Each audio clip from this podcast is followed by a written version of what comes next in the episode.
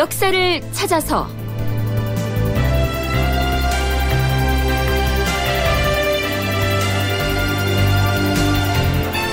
제 552편 좌리공신 왜 필요했나? 극본 이상락 연출 김태성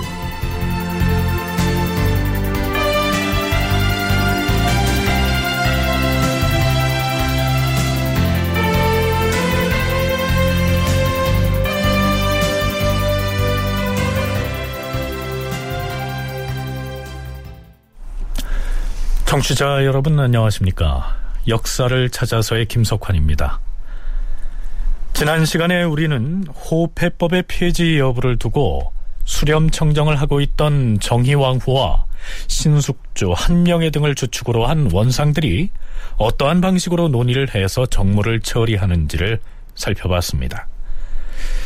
이 수렴 청정 기간의 정무 처리 방식을 보면 첫 번째로 대비가 이러이러한 사안에 대해서 논의해서 보고하라. 이렇게 원상들에게 전교하는 방식을 들 수 있습니다.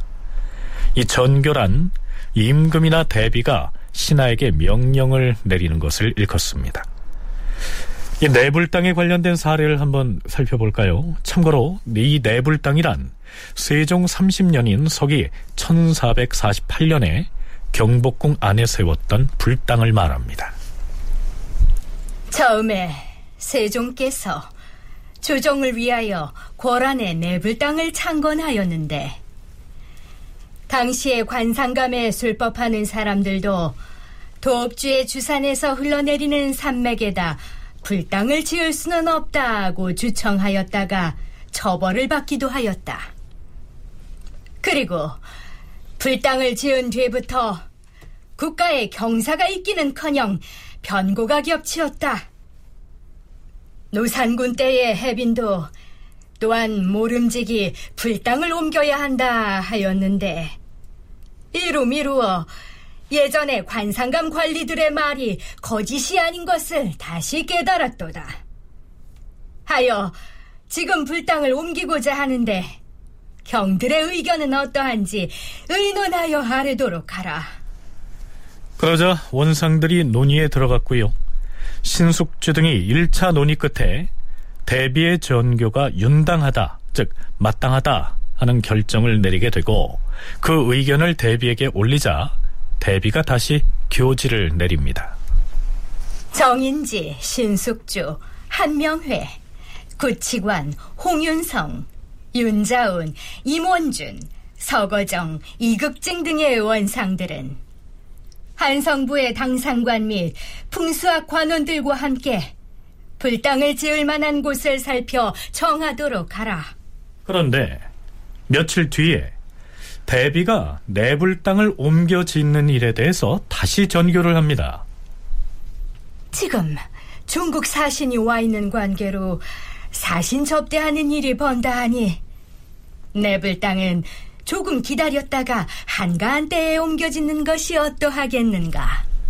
그러자 다시 원상들이 논의를 했고 대비 마마 하없으면 우선 내불당을 철거하였다가 중국 사신이 돌아가는 것을 기다려서 고쳐짓는 것이 편할 것으로 사료되옵니다.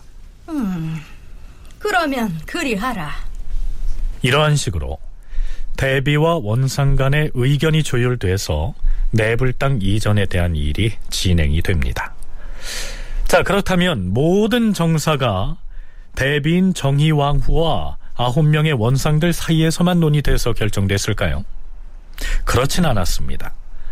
사헌부와 사간원의 간관들이 내불당 개축의 역사를 중단하도록 주청해서 대비와 공방을 벌이기도 하죠. 사헌부 대사원 한치영 등과 사관원 대사관 김순영 등이 와서 대비에게 아뢰었다. 대비 마마, 지금 내불 땅을 고쳐지는다고 하는데 신등은 생각하기를 근자의 살릉 조성의 역사가 해를 거듭하여 이어지고 있사옵고 또 지금 중국 사신을 접대하는 일이 겹치어서 백성의 힘이 이미 지쳐 있사옵고 또한 가뭄이 심하옵니다. 하여 토목의 역사를 일으킬 수는 없사옵니다. 청컨대 파하시옵소서. 선왕께서 장건하신 것을 함부로 헐고 고쳐지는 것은 불가하다 할 것이다. 허나 술법하는 사람들이 말하기를 예전터는 나라에 불리하다 한 까닭에 내가 헐었던 것이다. 지금 내불 땅을 건립하는 역사를 정지한 채 여름을 지내고 나면 준비해둔 제목은 못 쓰고 버리게 될 것이니 뒤에 만일 다시 준비하자면 백성의 패단이 도리어 많을 것이다. 이 일은 내가 부득이하여 시행하는 것이다. 선왕대에 만들어진 헌장도 때에 따라서 맞지 아니하면 덜고 보태고 고치기도 하는 것이온데 하물며 사찰 하나를 폐하는 것이 무슨 문제이겠사옵니까? 나는 어제 경등이 하는 말을 듣고서 내불 땅을 고쳐지는 역사를 임시로 파하자고 주장하는 것이라 생각하였는데 지금 아뢰는 것을 들으니 영구히 파하라는 것이 아닌가. 이 문제를 다시는 말하지 말라. 지금 가뭄이 심하기 때문에 술 마시는 것을 금하고 저자를 옮기고 하는 중이온데 왕실에선 홀로 토목공사를 그치지 않으니 어찌 근심하지 아니할 수 있겠사옵니까? 만일 부득이하다면 비록 영구히 파하지는 아니하더라도 지금 하려는 내불 땅의 역사를 우선 정지하는 것은 어떠하겠사옵니까? 이후로도 사헌부와 사간원은 물론 유생들까지 상소를 해서 내불 땅을 아예 파하도록 청했지만 결국은 대비의 뜻대로 역사가 진행됩니다. 자, 본래 간언을 하는 것이 임무인 대관들이야 유교를 통치 윤리로 삼고 있는 조선에서 비록 왕실이라고 해도 불사는 해서는 안 된다는 명분에 따라 당연히 그러한 상언 상소를 했던 것이죠. 하지만 대비와 원상들의 뜻을 꺾지는 못합니다. 자, 앞에서 소개한 내용은 대비가 원상들에게 이러이러한 문제를 처리해야겠으니 원상들이 논의해서 그 방안을 보고하라. 이렇게 전교했던 사례이고요. 이와는 달리 원상들이 국정을 계문하는 경우에도 실록에 자주 나타납니다. 계문한다는 말은 신하가 임금에게 이러한 문제가 있으니까 이러이러하게 처리하시기를 청합니다. 이렇게 먼저 요청을 하는 것이죠. 사학자 최승희는 조선 초기 정치사 연구에서 그 대목을 이렇게 설명하고 있습니다. 원상의 국정 참여 가운데 중요한 하나는 국정에 관한 계문이다. 원상들의 계문은 매우 잦기 때문에 일일이 거론할 수조차 없다. 성종 즉위년 이후 성종 7년까지 원상이라는 어휘가 522건이나 검색되는데 그 가운데 상당 부분은 원상들의 계문에 관한 내용이다. 이로써 성종 7년 5월에 원상제가 폐지되기 이전까지는 원상의 정치적 위상이 어느 정도였는지를 짐작할 수 있다. 성종 3년 12월에 신숙주가 올린 계문은 이렇습니다. 태비마마 죄 지은 자들에 대한 송사가 지체되는 것은 그 이유가 오로지 교활한 무리 때문이옵니다. 외지부라고 불리는 이 자들은 항상 관아의 정문에 지켜서서 원척을 몰래 사주하거나 또는 스스로 송사를 대신하여 시비를 별난하게 함으로써 관리로 하여금 시비에 현혹되게 하고 결단할 수 없게 하고 있사오니 해당 관사로 하여금 철저히 추문하여 통렬히 징치하게 하시옵소서. 자, 여기에서 외지부라고 불리는 자들이 관아의 문 앞에 지키고 서서 원척을 몰래 사주한다. 라고 했습니다. 여기에 나오는 원척은 요즘 말로 하면 원고와 피고를 일컫습니다. 한마디로 송사가 벌어졌을 때 소송 중개인들이 중간에서 뇌물을 받고 대리 소송을 하는 등 별난을 일으켜서 올바른 판결을 방해하고 있으니까 그들을 엄격히 조사해서 처벌해야 한다는 계문이죠. 물론 이 대비는 원상들의 청을 받아들입니다.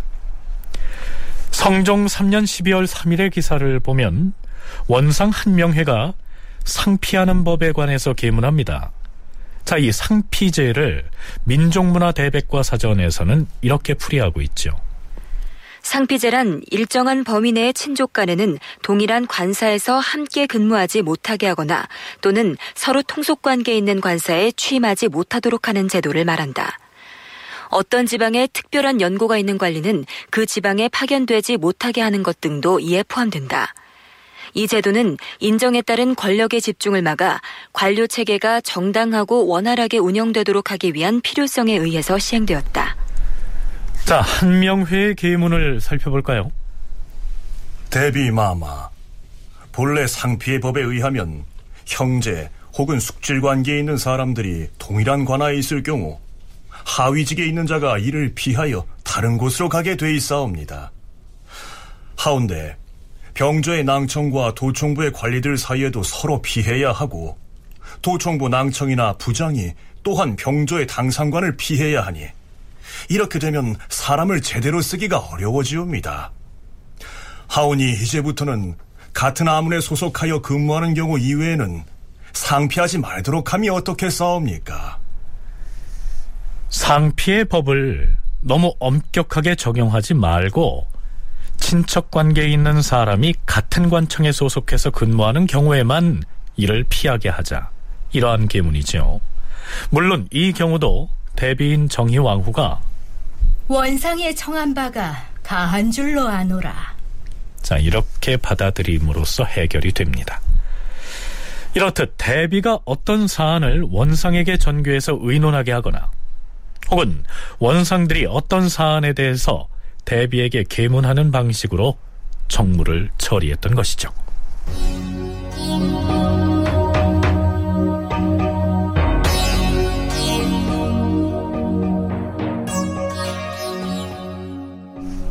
그렇다면 수렴청정을 맡은 대비와 원상들 간에는 의견 충돌이나 갈등이 전혀 없이 매사에 원만하게 협조가 됐을까요? 성종 주기년 12월 20일 대비가 갑자기 원상들에게 이러한 내용의 전교를 합니다.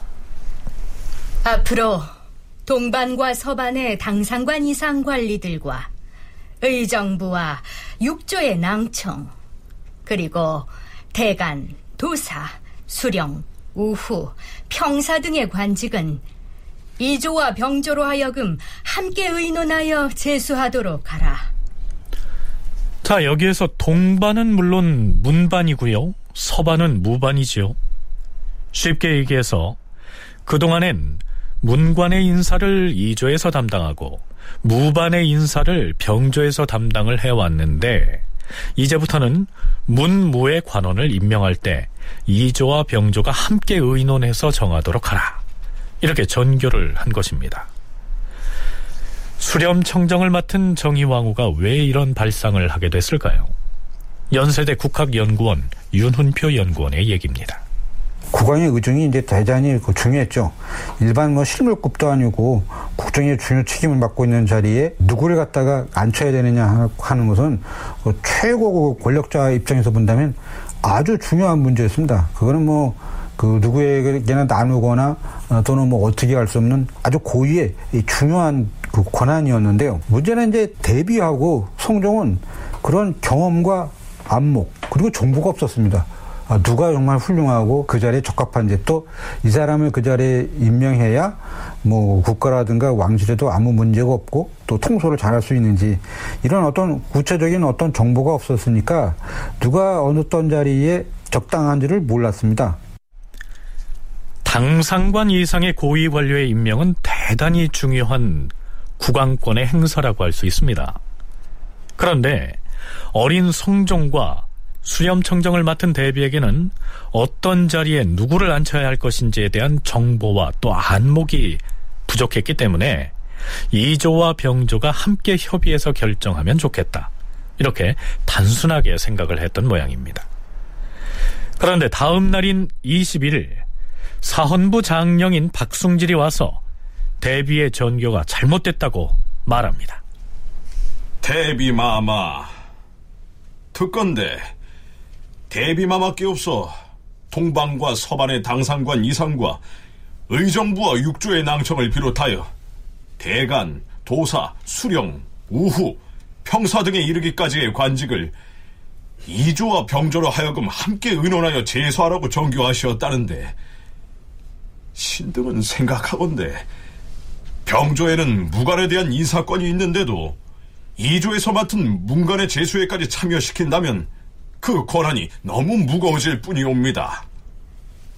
지금 주상이 나이가 어리고 대비인 내가 또한 인재의 현명함과 우매함을 잘 알지 못하니 마음속으로 이조와 병조에서 함께 의논하여 관직을 제수한다면 인재의 임용이 반드시 적당할 것이라고 여겨서 그리 전교를 한 것이다.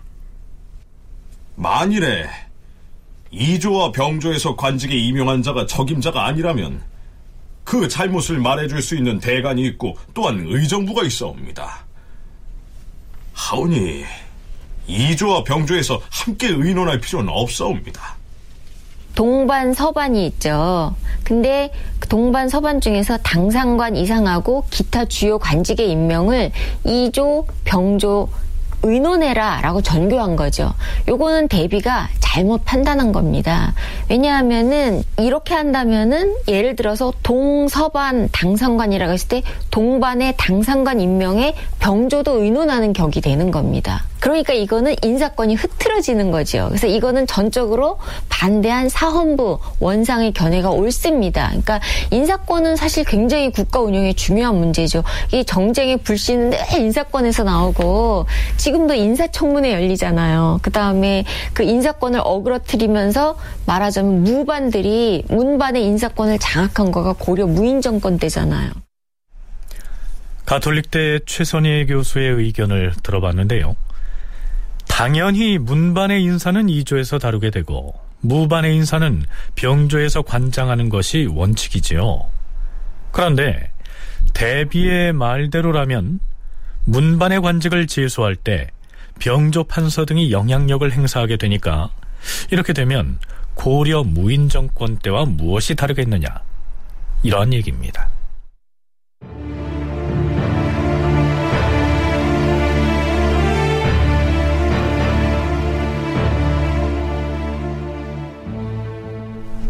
그렇다면 문반과 무반 인사를 이조와 병조가 협의해서 제수하게 하라라는 대비의 전교에 대해서 원상들은 어떤 의견이었을까요?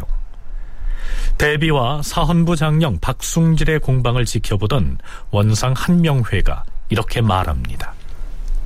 대비 마마, 일선 지방의 수령을 임명할 때에는 이조와 병조에서 함께 의논하여 관직을 제수했던 것은 옛날에도 그렇게 했던 예가 있어옵니다. 하오나 지금 문무의 고위 관직을 이조와 병조로 하여금 모두 함께 의논하도록 하는 것은 옳지 못한 것으로 사료되옵니다. 사헌부 장령 박승진의 말이 옳사옵니다. 내가 이 법을 영구히 그렇게 행하려고 한 것이 아니고 다만 잠정적으로 시험해 볼 뿐이요. 대비로선 자존심이 상했을 법한데요. 그렇다면 왜 이 시기에 대비가 이러한 내용의 전교를 했을까요? 최선희, 윤훈표 두 연구자의 얘기를 차례로 들어보시겠습니다. 대항 대비가 이제 순수한 의도였는지 아니면 무슨 어떤 병조와의 의, 연결이 있었는지 그런 건 드러나지 않아요. 근데 특별히 뭐 병조를 아꼈다거나 그런 것 같지는 않고 대비 입장은 성종이 너무 어리다. 그리고 나는 누가 누군지 인재를 모른다. 그러니까 좀 여러 사람이 같이 의논해라. 라는 입장이 대비의 입장이었고요.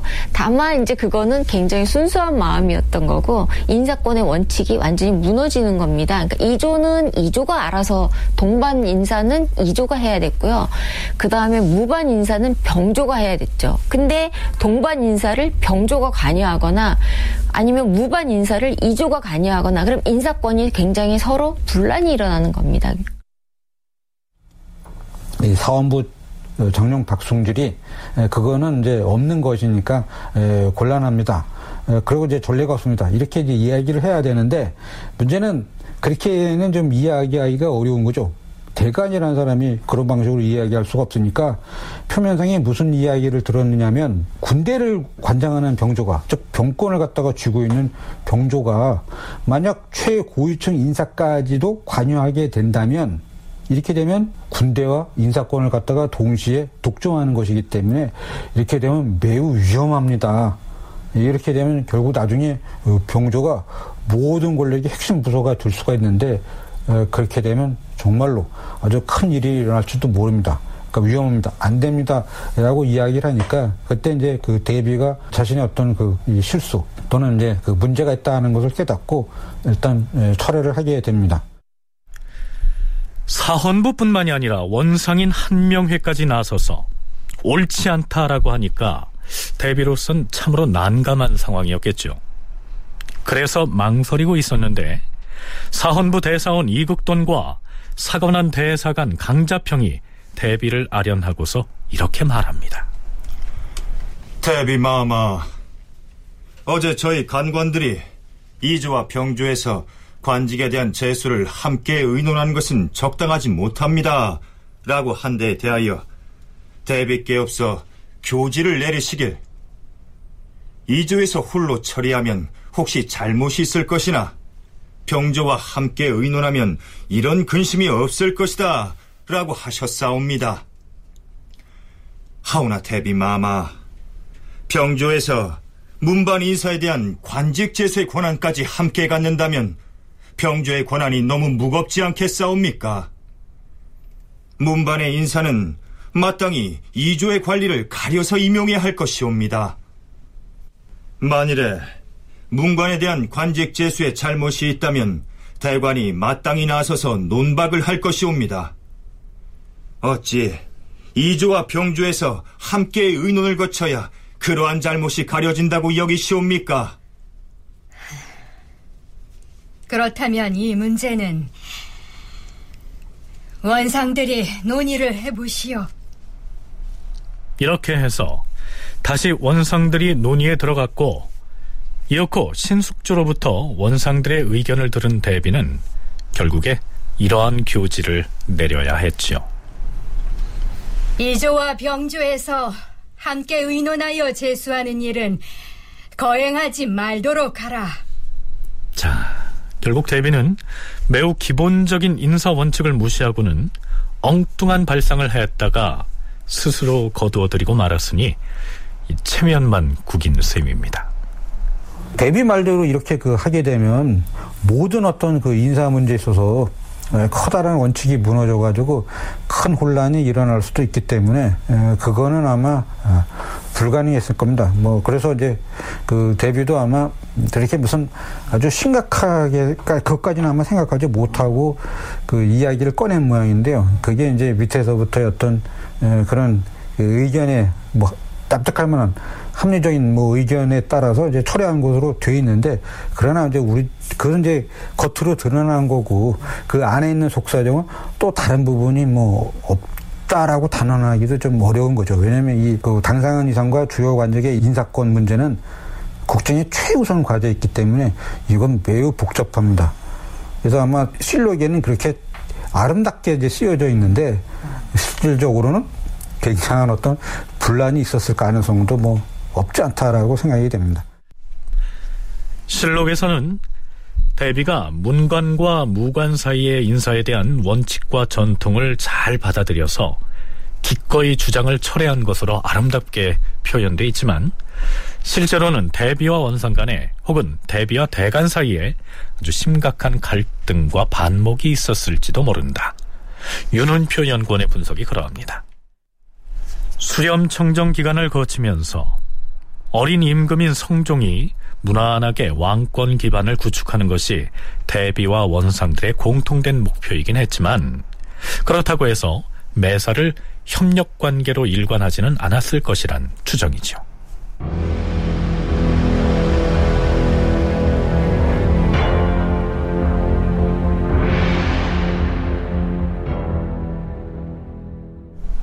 성종 2년 3월 26일에 실록을 펼쳐보면 뜻밖에도 돌출적인 기사 한 줄이 불쑥 나타나게 됩니다. 대비가 고령부원군 신숙주, 상당부원군 한명회, 하성위 정현조에게 명하여 좌리공신을 의논하여 정하게 하였다. 이러한 내용입니다. 대비가 명을 내린 그 대상 쓰의 사람은 신숙주, 한명회, 그리고 정현조입니다. 여기서 정현조는 정인지의 아들이기 때문에 결국 이 시기 원상들 중에서 가장 주축이 되는 3인에게 특별 명령을 내린 셈이죠. 그런데 이 기사를 돌출적이다 라고 한 것은 도대체 이 시기에 갑자기 왜 공신책봉인가 하는 점 때문입니다. 어찌됐든 이튿날 대비는 2조에 내리는 교지를 통해서 등급별로 공신의 명단까지 발표해 버립니다. 물론 국왕인 성종의 명의로 내려진 교지였죠. 하늘이 우리를 불쌍하게 여기지 아니하셨음인가? 우리 세조 대왕께서 갑자기 군신을 버리시었고 얼마 아니 되어 예종 대왕께서 빈천하시니 후사를 이을 자가 병들고 어림으로 온 나라가 어찌할 바를 몰라 허둥지둥하였도다. 이때 우리 대왕 대비께서 세조대왕을 추념하시고 소자에게 큰 책명을 정하여 내리시니 과인이 왕업을 잇게 되었도다. 과인은 짊어진 책임이 막중하기 때문에 밤낮으로 오로지 몸을 삼갔는데 이때 신료들이 좌우에서 분주하게 마음을 다하고 힘을 써서 드디어 금일에 이르렀도다. 이제는 인심이 크게 안정되고 국가가 대평하여졌으니 내가 그 공을 가상히 여겨서 이에 상전을 거행하는 바이다. 신숙주, 한명회, 최항, 홍윤성, 조성문, 정현조, 윤자운, 김국광, 권감 등을 좌리 1등 공신으로 삼고 임금은 이어서 이정, 이침, 정인지, 정창손, 심회, 김질, 한백윤, 윤사흔, 한계미, 한계희, 송문림을 좌리 2등 공신으로 삼았으며 성봉조, 노사신, 강희맹, 임원준, 박중선, 이극배, 홍응, 서거정, 양성지, 김겸광, 강곤, 신승선, 이극증, 한계순, 정효상, 윤계겸, 한치형, 이승원 등을 좌리 3등 공신으로 삼고 좌리 4등 공신으로는 김수온, 이석형, 윤필상, 허종. 자, 그 뒤로도 4등 공신에 책봉된 인물들의 이름이 줄줄이 이어집니다. 자, 여기에서 잠깐. 좌리 공신의 좌리라는 뜻을 잘 살펴볼 필요가 있습니다. 좌리의 좌는 도울 좌자고요. 리는 다스릴 리자입니다. 그러니까 좌리 공신이라고 하면 임금을 잘 보필한 신하에게 내리는 공신호 뭐 이 정도 의미가 되겠죠. 근데 이건 좀 이상하지 않습니까? 신하가 임금을 잘 보조하는 것은 지극히 당연하고도 기본적인 임무일진데요. 그것을 잘했다고 해서 공신으로까지 책봉을 해준다는 것은 그 명분 자체가 모순인 겁니다.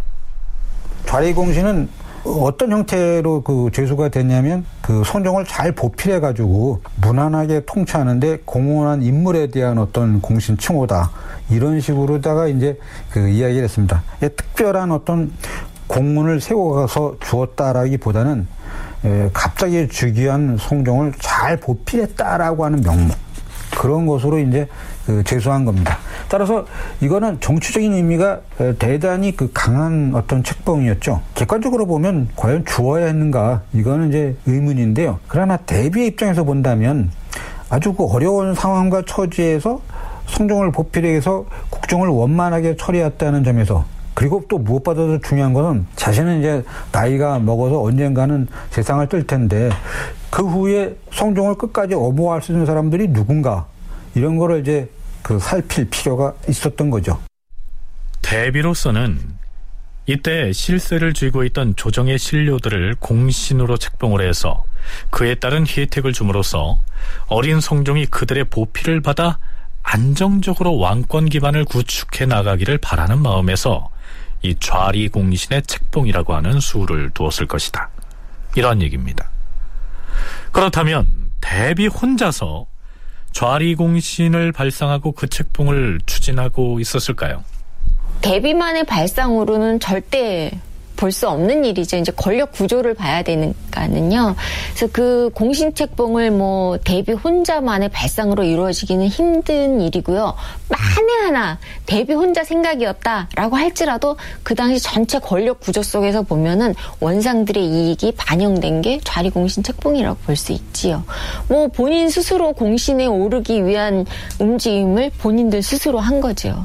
만약에 거기서 빠졌다 그러면은 나 공신에 넣어줘요라고 뭐 상소도 올리고 편지도 올리고 그래서 나중에 추록되는 경우도 얼마든지 있거든요. 그러니까 가장 공신이 되고 싶었던 사람들이 스스로 공신이 된게 좌리 공신이지요.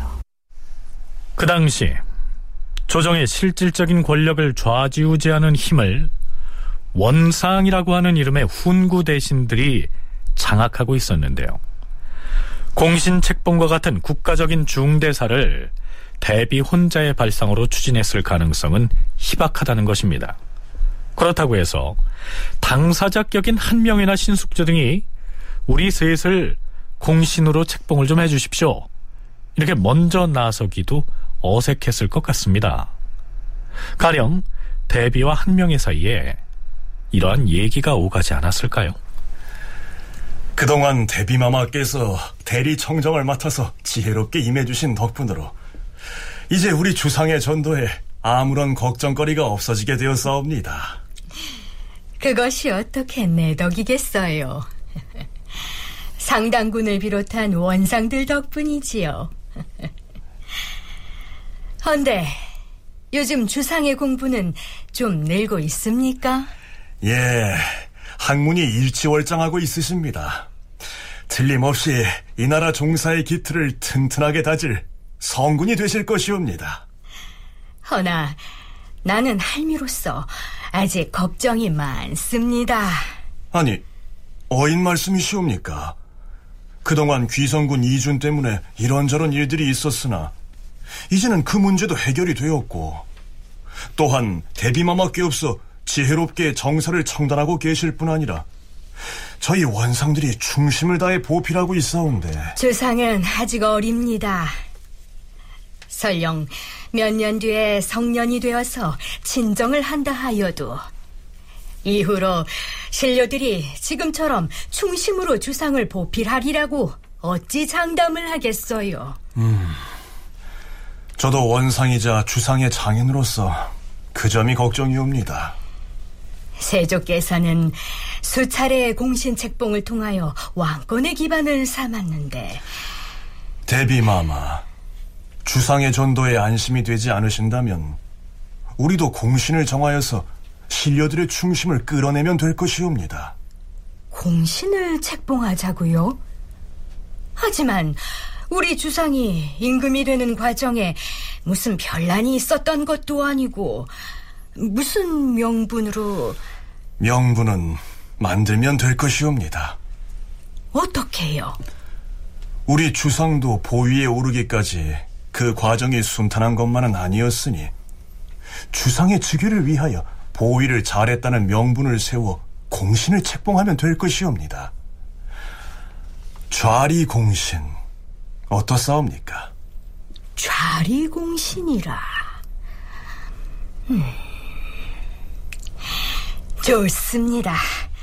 하면 그 일은 상당군이 신숙주, 정인지 등의 원상들과 의논을 해서 공신 등급이며 명부를 정하여 올려주세요. 여부가 있겠사옵니까, 대비 마마? 네. 아, 물론 전적으로 가상을 해본 것입니다만, 뭐 어떤 식으로든 대비 측과 원상 측 사이에 이 비슷한 사전 논의가 있었을 것으로 추정이 됩니다. 아마도 대비로서는 성종과 비슷한 나이에 왕위에 올랐다가 비극적인 종말을 맞이했던 이 단종의 경우를 생각하지 않을 수 없었겠지요. 단종의 공에는 안타깝게도 그런 사람들이 아주 조기에 제거됐죠. 뭐 김종소, 황보인 같은 사람이 조기에 제거됐기 때문에 결국 왕위에서 물러나게 되었습니다. 그 사실을 아마 그 옆에서 보았던 대비로서는 이렇게 되면 큰일 난다. 그래서 성종 곁에서 아주 오랫동안 지켜줘야 할 사람. 그래서 성종과 함께 운명을 같이 할 사람. 이런 사람을 어, 자신이 그 미리 정해놓아야 되겠다. 이렇게 이제 판단이 돼가지고 어, 재빨리 뭐 여러 가지 어떤 반대를 무릅쓰고 어, 좌례공신의 그 책봉을 적극적으로 단행한 거고 거기에는 또 원상들의 그 후원도 굉장히 컸을 거라고 생각이 듭니다.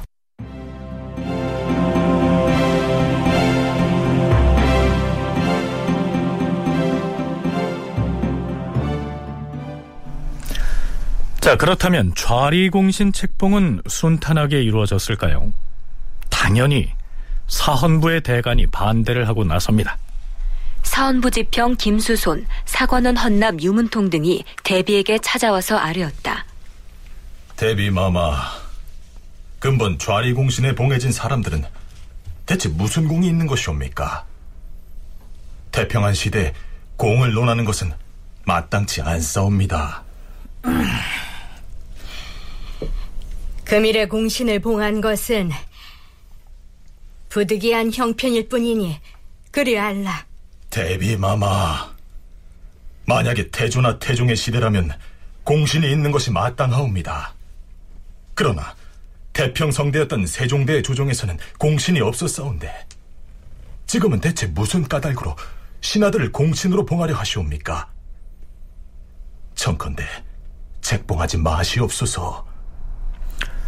여기에서 대가는 세종 때의 공신 책봉이 없었다라는 사실을 거론하고 있습니다.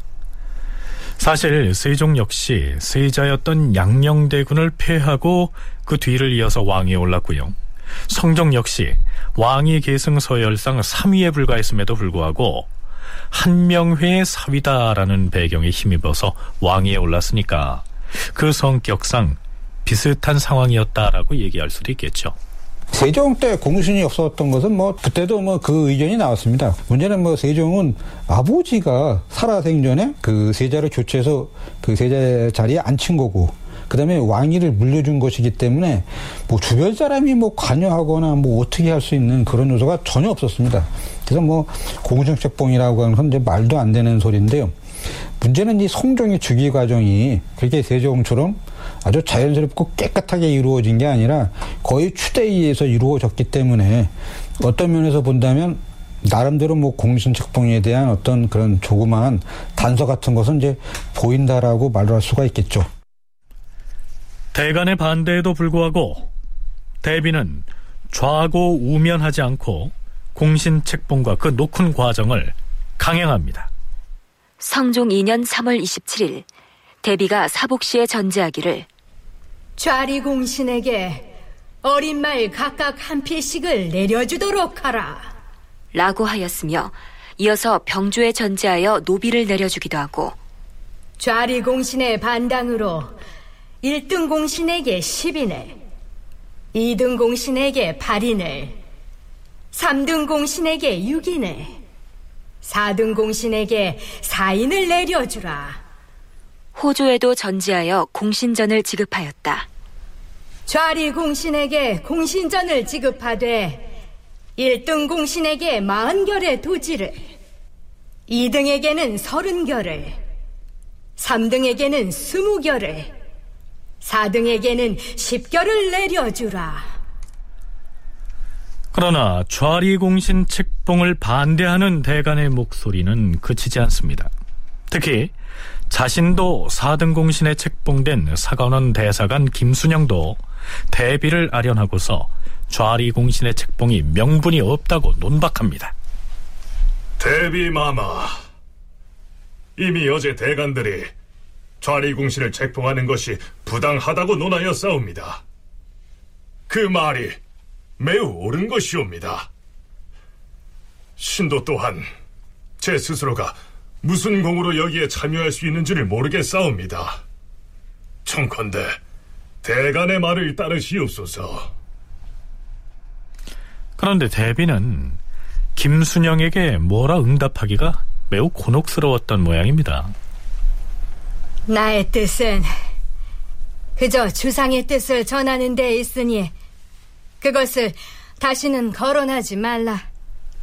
그런데요. 명분이 없으니까 공신 칭호를 사양하겠다는 김순영과는 달리 또 그와는 반대로 행동했던 사람들도 있었습니다. 종친과 제주로서 이번에 좌리공신의 반열에 참여하지 못한 자가 39인이었는데 그들은 스스로 자신의 공로를 서술한 문서를 가지고 가서 노쿤을 청하였으나 대비는 회답하지 아니하였다. 그러나 좌리공신에 대한 대간의 반대의 목소리가 이제부터 본격적으로 터져 나옵니다. 신등이 엎드려 듣건데 중국의 3대 이전에는 공신이란 명칭도 있지 않았사온데 한나라와 당나라 시대에 내려와서 이에 기린이며 운대 혹은 능연이란 칭호가 있게 되었던 것이옵니다. 대개 전하가 몹시 어수선하고 나라가 위태한 때를 당하여 대업에 도움을 준 신료들에게 형세상 부득이 농공 행상을 아니할 수 없었던 것이옵니다. 그러나 그 시기에도 공신의 숫자는 불과 11명, 18명, 24명, 그리고 많아야 28명에 그쳤을 뿐이옵니다. 우리 왕조에서도 태조께서 국군을 일으킨 이래로 개국공신, 정사공신, 좌명공신, 정난공신, 좌익 공신, 적개 공신, 익대 공신 등 7공신이 있어 싸웁니다. 이러한 7공신은 모두 화란을 평정하고 종사를 보유한 공으로 인하여 공신으로 삼았던 것이오니 또한 부득이 그렇게 하지 아니할 수가 없었던 것입니다. 하오나 지금 우리 주상전하께서 왕위를 이어받아 나라를 다스리시는 것이 바로 세종대왕과 그 상황이 서로 같으시옵니다.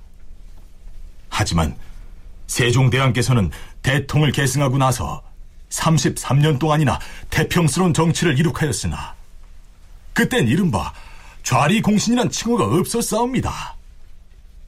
세종대왕이라고 그 사이 어찌 한두 번 정도 공신을 봉할 만한 신하가 없었겠사옵니까?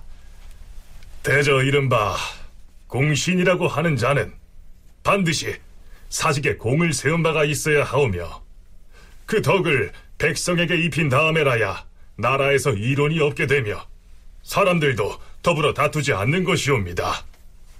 하운데 이번에 책봉된 70여 명이나 되는 좌리 공신들은 과연 종묘 사직에 무슨 공이 있었는지를 신등은 알지 못하겠사옵니다. 전하께서 왕위를 이어받은 것은 조종에 있는 여러 신하들의 힘이 아니었사옵니다.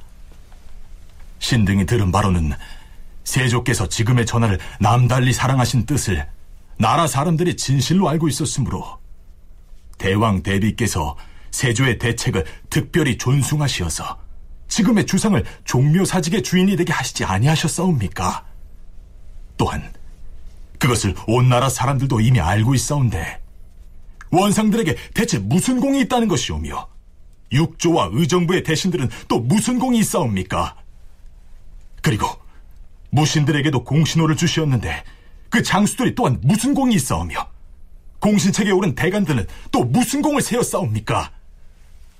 드러난 공문이 아무것도 없는데도 공문을 4등으로 나눠서 그 수가 70이 넘으니 신등은 도대체 그 까닭을 알지 못할 뿐만 아니라 또한 백성들도 몹시 놀라워하고 있사옵니다. 하물며 좌리공신이라는 그 명칭도 신등은 그 까닭을 도통 알 수가 없사옵니다. 전하께서 즉위하신 지 얼마 되지 아니하여 이러한 일이 있으신데 세종대왕께서는 30여 년 동안이나 정치와 교화를 계속하셨음에도 불구하고 한 번도 공신을 책봉하지 아니하였던 사실과 비교하여 보시옵소서. 자, 어떻습니까? 장문의 상소문을 요약해서 전해드렸는데요. 대간의 상소의 내용이 가차없고 매우 신랄하지 않습니까? 이 상소문의 끝부분은 이렇게 돼 있습니다. 공도 없는데 상을 논한다는 것은 옛날부터 들어보지도 못하였사옵니다. 만약에 앞으로 부득이 보답해야 할 공이 있는 신하가 나타나면 그땐 어떻게 이를 보답하고 보상을 하겠사옵니까? 더구나 지금은 기근이 거듭되어서 인민들이 떠돌아다니고 있는 반에 대신들이 주상전하를 보필한 공이 또 어디에 있다는 말이옵니까?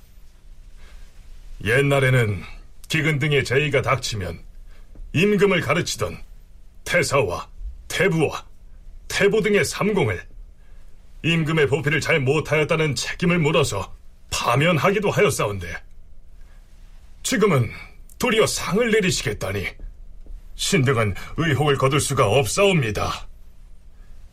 엎드려 바라옵건대 이미 내리신 명령을 속히 거두신다면 국가에 심히 다행할 것이옵니다. 대비는 대간의 이 상소에 마땅히 대꾸할 말을 찾지 못했는지 상소문을 승정원 등 유사에 내리지 말고 궁중에 그냥 머물러 두게 합니다.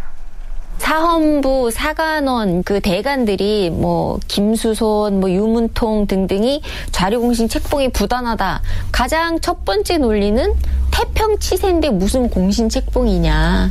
그리고 그 앞에 공신 책봉이 있는 경우를 본다면 다 뭔가 이제 난리를 평정했다거나 무슨 어떤 특정한 공이 있어서 공신 책봉을 했는데 좌리 공신은 도대체 무슨 공이 있느냐 뭐 이렇게 얘기하는데 당연한 반대지요. 아무런 무슨 반란이나 무슨 난국이 있었던 것도 아니고 뭐 특별한 이유도 없었고 그랬는데 갑자기 공신 책봉을 하니까 무슨 이유로 도대체 이 공신을 책봉합니까? 라고 반대 상소가 즉각적으로 올라오지요. 공원을 뭐 세워서 뭐 죄수했다라기보다는 순전히 정치 논리에 따라서 이루어진 것이기 때문에 예, 부당하다는 것인데요. 그들의 주장에는 뭐 상당한 일리가 있습니다. 어, 좌례공신은 나중에 추가된 사람을 포함하면 모두 75명에 달하는데 그 공신 중에 가장 공이 큰 개국 공신이 나중에 추가되는 사람까지 포함하면 55명이 불과합니다. 어떻게 개국 공신 55명보다 좌례공신 75명이나 되는 이런 사람들이 더 많을 수가 있어요. 그건 뭐 논리로 본다면 말도 안 되는 소리다라고 이제 그 볼 수가 있겠죠. 예, 이것으로도 이제 좌리공신이 얼마나 부풀려졌는가 그런 거는 뭐 예, 금방 알 수가 있는 거고요. 보다 심각한 것은 그 내용입니다. 단순히 공신의 수가 많다는 것보다 그 내용이 더 문제라는 겁니다. 윤은표 연구원이 이렇게 얘기한 배경은 조금 뒤에서 알아보기로 하죠.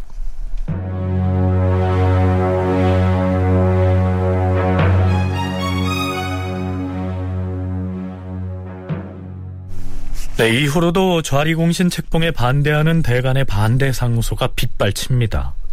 그러나 대비 측에서는 여전히 대간의 반대의 목소리를 무시하지요.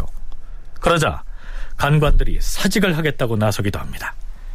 사원부집이 손순효, 장령 이육과 박순질, 지평 김수손, 사관원 사관 성준, 헌납 유문통, 정원 박형량과 남윤종 등이 좌리공신에 온당하지 못함을 논하였어도 윤허를 받지 못하니 언관의 책임을 다할 수 없다 하여 사직하는 글을 올렸으나 윤허하지 아니하였다.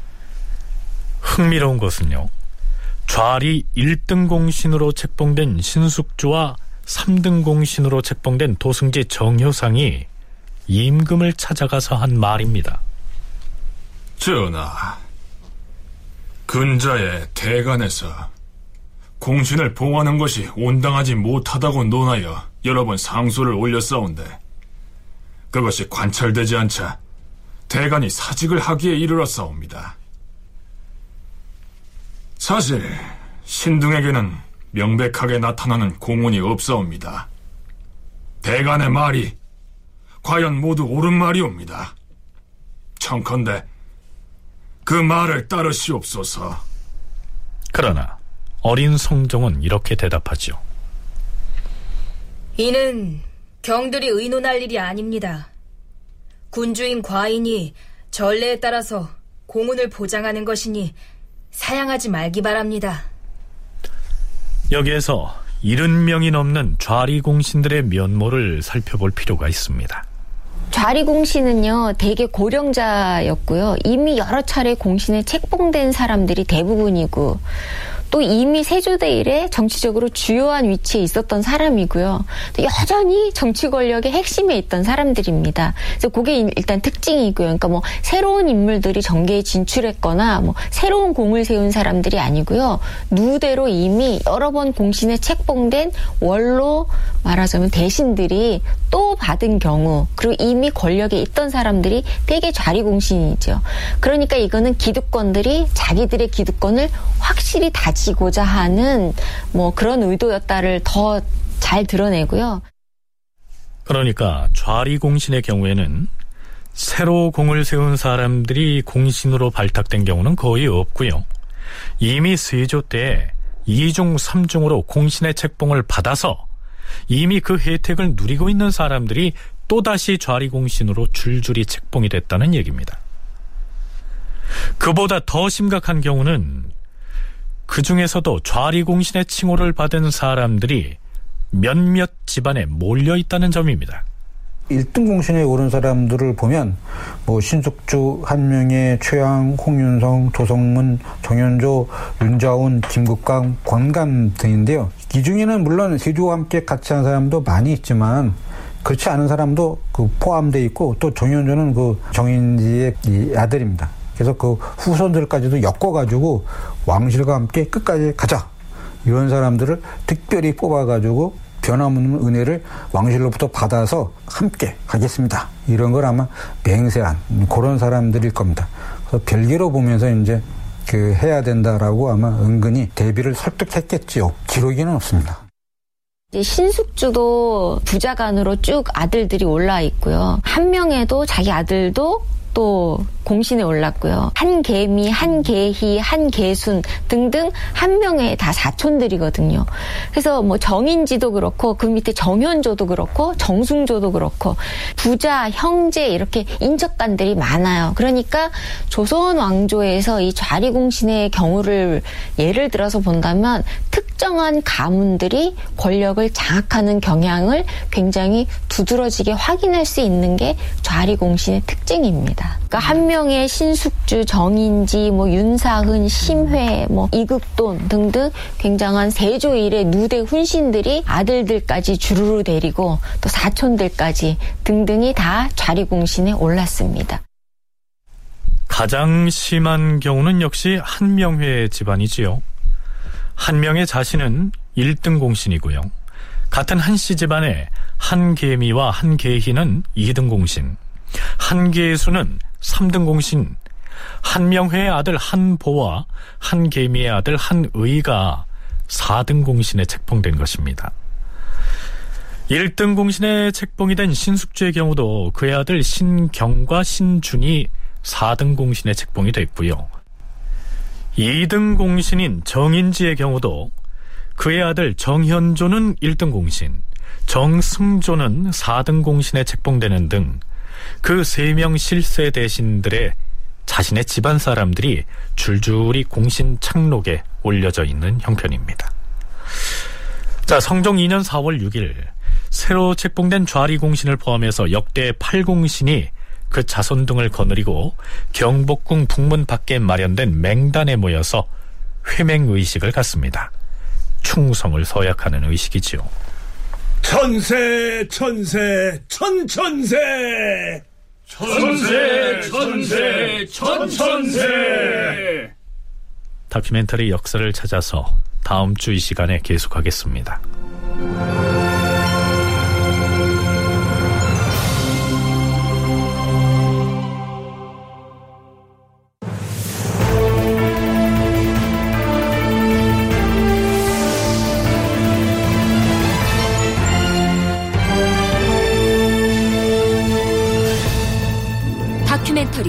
역사를 찾아서 제552편 좌리공신 왜 필요했나 이상락 극본 김태성 연출로 보내드렸습니다.